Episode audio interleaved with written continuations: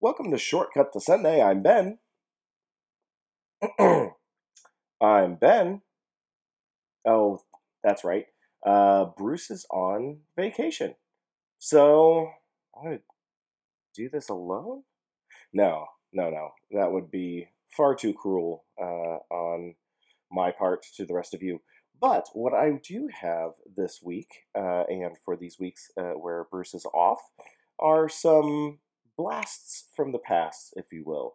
Uh, some passages uh, pondered uh, in in prior weeks uh, from maybe prior years. so the first reading this coming Sunday is Isaiah 44, verse 6 through 8. Nice, short, and sweet. And it's in a section of Isaiah that is called Israel the Chosen.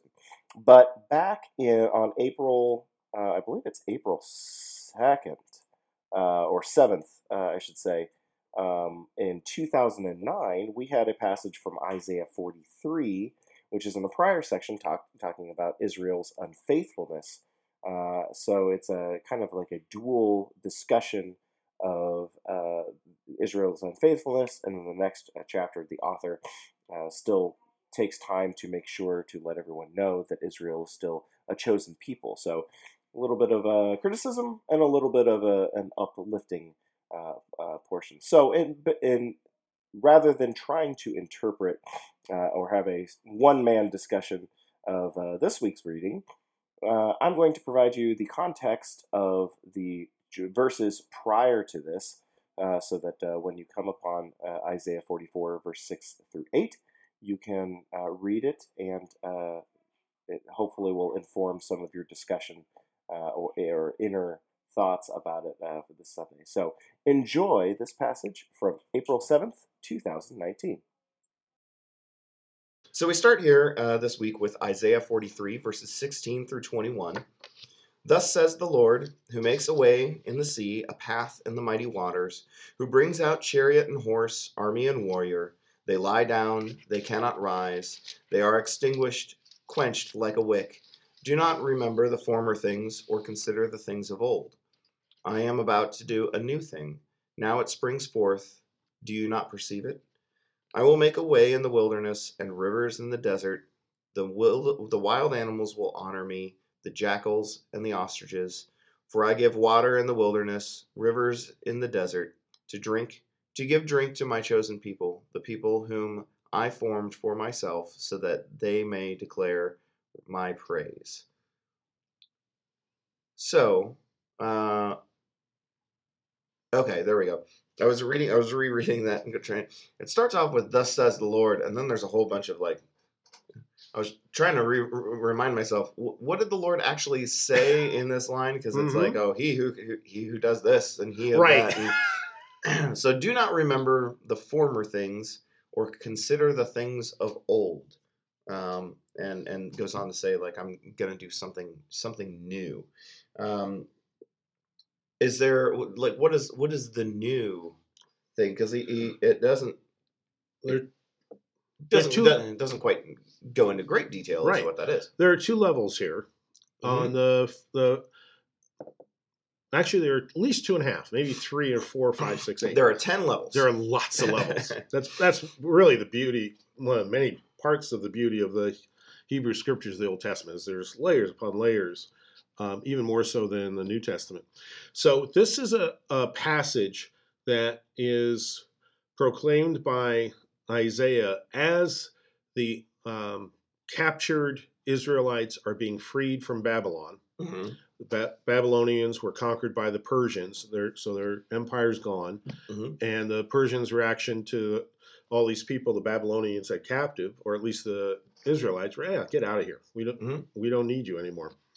And so the first layer of this is a promise that they are going to go home now. Mm. And that as they go home, God is walking with them. Because that, of course, is always the question when you ever go on a journey is, am I going the right way? Am I walking with God? Mm-hmm. Is this what I'm supposed to be doing? So this is, first of all, a reassurance from God that you are doing the right thing. And it harkens back to the exodus out of Egypt hundreds of years before when they were freed from the Egyptians. The other thing that's happening here for Christians is that this passage is associated with the Jesus event Mm. of God breaking into history in this whole new way Mhm. of God walking among us as a human being, and hence these new things Right. that are referred to here. But then the third or two and a half level is in the Hebrew, unlike in the English translations usually, the verbs used are ongoing verbs. Mm. So verbs that are often translated either as past or future, depending on the perspective of the translator, Mhm. really are ongoing. So God is constantly doing a new thing, and it's not a single event. And so it's supposed to take us from at the time of the Israelites being freed from Pharaoh in Egypt Mhm. through the time of being freed from the now collapsed Babylonian Empire through the rest of history. Hmm. That God is constantly doing a new thing. It's one of those fascinating grammatical um, tricks that doesn't survive usually into English. Now that- so, and and and and a, and a reminder of like you know don't don't pay don't don't worry about what's in the past. It's- Yep. This is a very forward thinking, you know, uh, um, uh, conversation here. We're we're, you know, um, and and which which is kind of interesting because uh, um, normally when the way the verse starts off, normally when you're going to go in this litany list of who the Lord is, which is essentially what happens. Thus says the Mm-hmm. Lord, and this is who the Lord is Remember who you know, God is. who makes a way in the in the sea, a path in the mighty waters. Usually, it's kind of this litany list of like the God of Abraham and Isaac and Jacob, Mhm. the God of your forefathers, blah blah blah blah blah.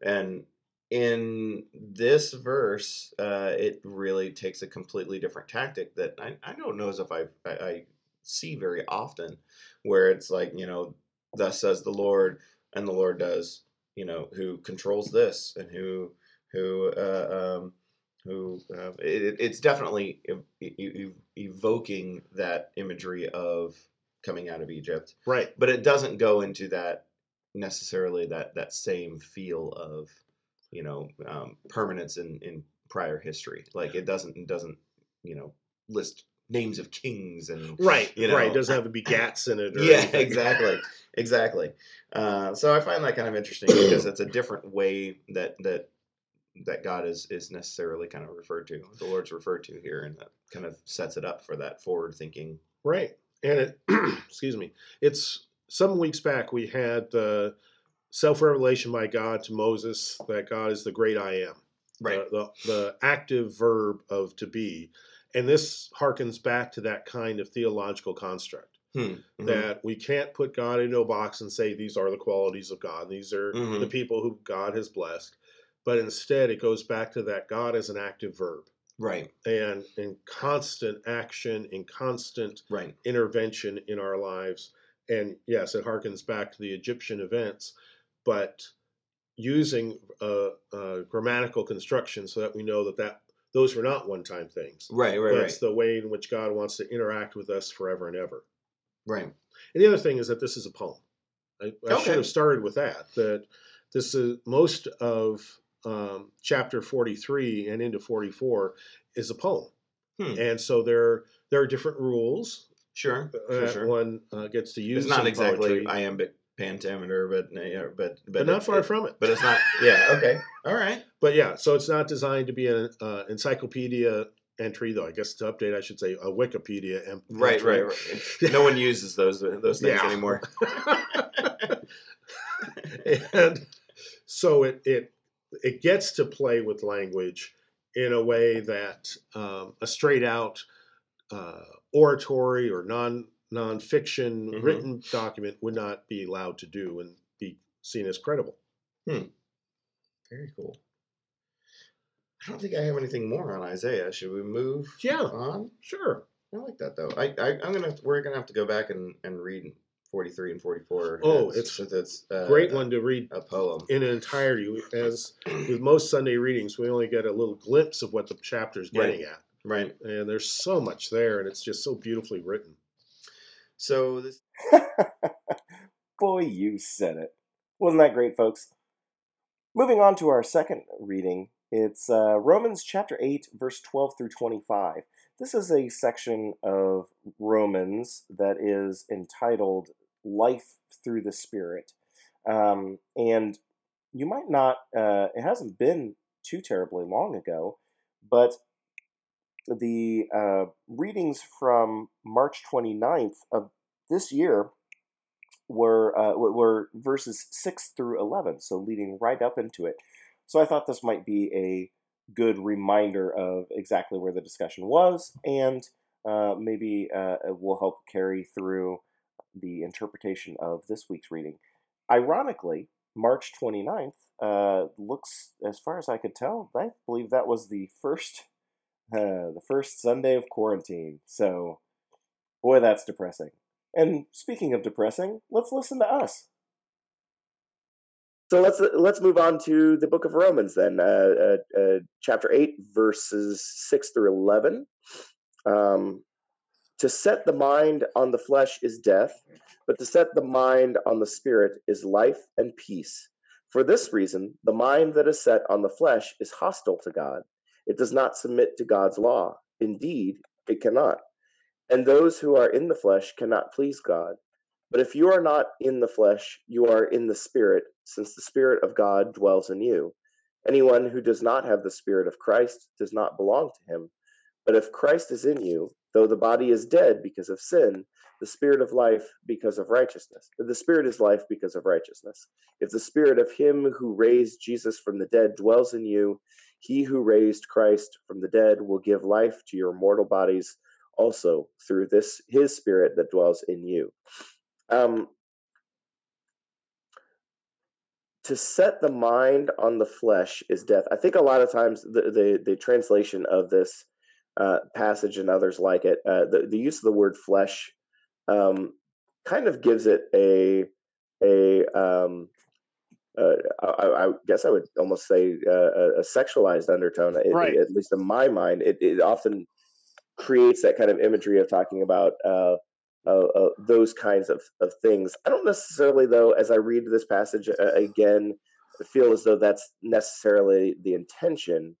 Um, the the intention is just talking about uh, um, your worldly concerns, the the, the right. concerns of you know this life and and with with disre- almost disregard to uh, um, anything beyond yourself in the here and now. Is that yeah fair? I mean, definitely fair and and right on the money. The you know American culture tends to have the the psyche of a twelve year old boy, and so you know we we read the word flash and we start start to giggle like Beavis and Butthead. Uh, well, yeah. no, I, I, I giggled at Beavis and Butthead, but go ahead. and admittedly, that dates me too. I know. uh, that, that's fair. Mike Judge rules. That's fine. Yes. but it's yeah, it's not. It doesn't refer to naked people. It's mm-hmm. in, instead, just like you say, it's the general um, preoccupation about what's going on in the physical world around us. And Paul goes into this quite a bit earlier in Romans. So he's referring back to this long passage he has about being concerned about wealth and fame and, and influence and all those things. And so this is not, this actually ties in nicely with the reading we just had from Ezekiel, where mm-hmm. he's trying to play with the image, I believe, of the dry bones of the, the person standing there without the Spirit of God yet in them. And right. that he's basically saying if you if that's how you see humanity, then you are far from the spirit. You are far from the God that indwells within you. You're you're just basically in denial about how hmm. God works. Huh. Okay. And the, the same word here, spirit, is the same word that is used in the Ezekiel passage about spirit, life, life force, God's breath that sort of. Oh, thing. okay. So, so when it says prophesy to the breath, uh, it's that that same word is Yeah. spirit. Yeah. Okay. Um, and and that does make some sense, right? Because you know, if, if you are constantly preoccupied with um, your worldliness, the the the the the um, strict uh, experience you have in this body that that that that we have, um, you have no time for um, any uh, any any of God's uh, uh, any of the things God calls us to do, because that constantly is a calling for you to think outside of yourself. Um, hmm Yeah, and there's it denies our common what to use the term from the prayer book, our common humanity of mhm. how we are all interconnected all through creation, uh, in no small part by this life-giving spirit. Um, u- unlike the other two uh, readings, this one's a little shorter. Um, I'm sure that I'm sure that was intentional because the lectionary builders knew they had two long readings here. yeah, God bless uh, whoever has to read our. Uh, our uh, oh, that's right. It's going to be Deacon Kathy, won't it? Uh, Yeah. Our gospel reading.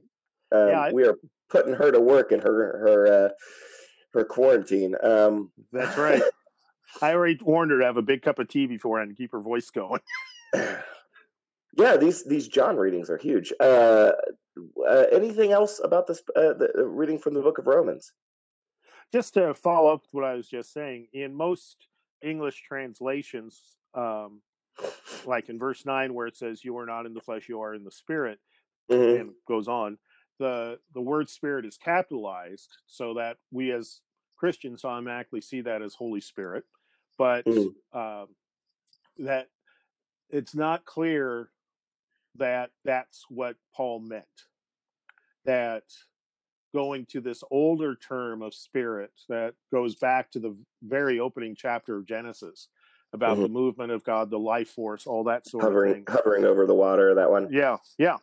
That, uh, and again, Ezekiel passage, dry bones, that um, it's not clear he meant the Holy Spirit, but instead was more of the trying to remind us of that deep, deep uh, presence of God's indwelling, which of course includes the Holy Spirit. I mean, it's the Holy Mhm. Trinity that's in each one of us, so it's not inaccurate, but it, in some ways, in some ways, it takes away the connection with all of the many times in the Hebrew scriptures where the term "breath of God" is used. Interesting. I, I, the other thing, as you were t- pointing out to uh, chapter nine or chapter nine, verse nine, uh, that struck me. Um, it, it, it, the, the verse starts off talking about like the difference between uh, um, whether you're set on the flesh or you're set on the, the, the mind of the spirit. Verse nine kind of um, it, seems like it's creating a dividing line until you get to verse nine, and verse nine is it, it's it's uh it, this is paul right paul is pointing Right. out uh even though i've created this contrast in these verses before let me settle this now you're not in the flesh Right.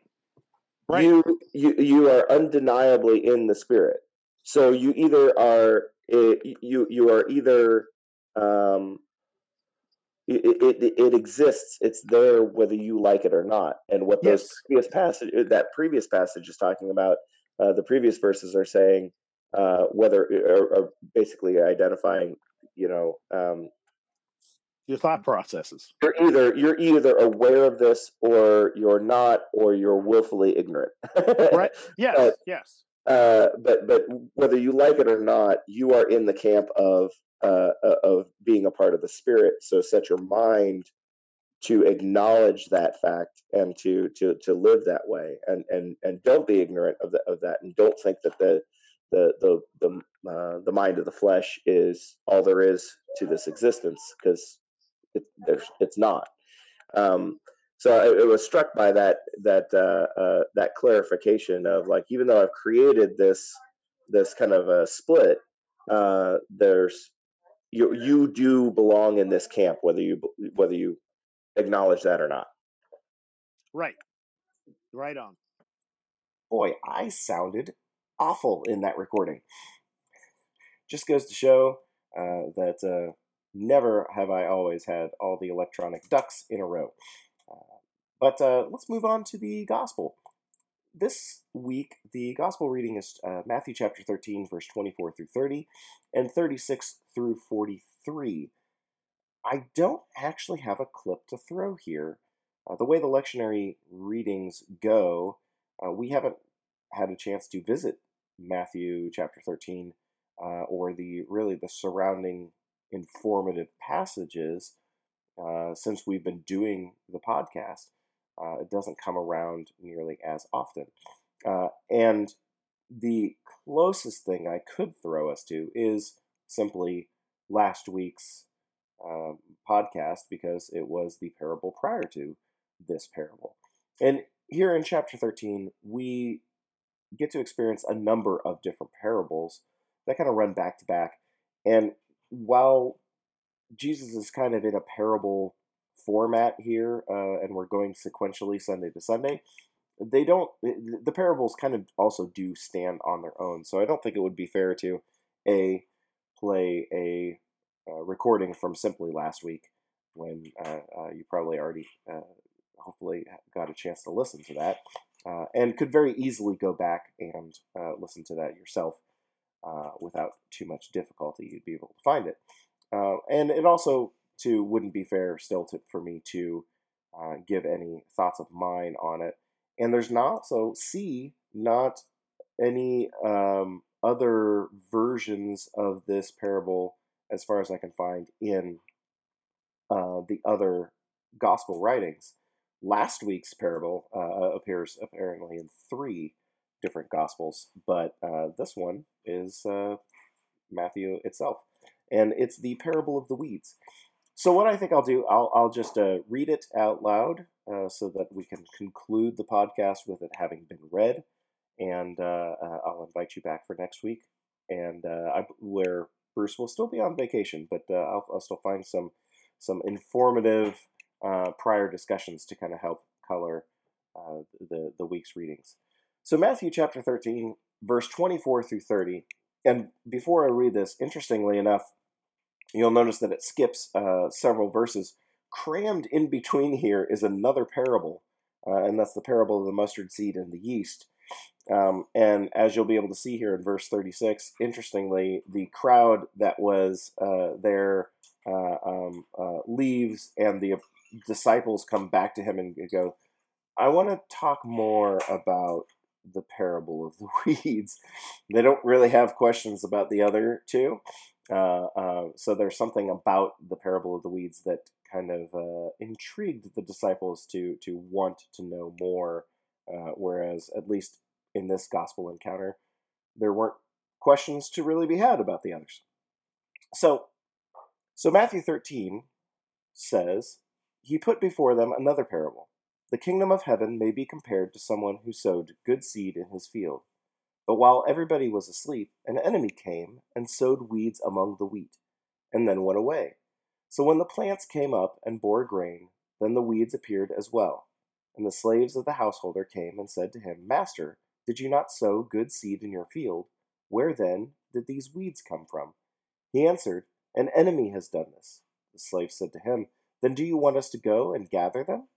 But he replied, No, for in gathering the weeds you would uproot the wheat along with them. Let both of them grow together until the harvest. And at harvest time I will tell the reapers, Collect the weeds first, and then bind them in bundles to be burned but gather the wheat into my barn. Then he left the crowds and went into the house, and his disciples approached him, saying, Explain to us this parable of the weeds of the field.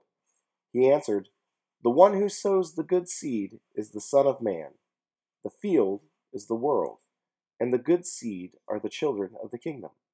The weeds are the children of the evil one, and the enemy who sowed them is the devil. The harvest is the end of the age and the reapers are angels.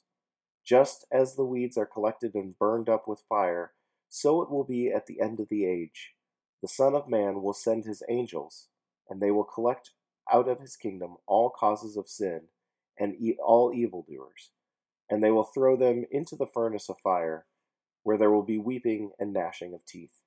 Then the righteous will shine like the sun in the kingdom of their Father.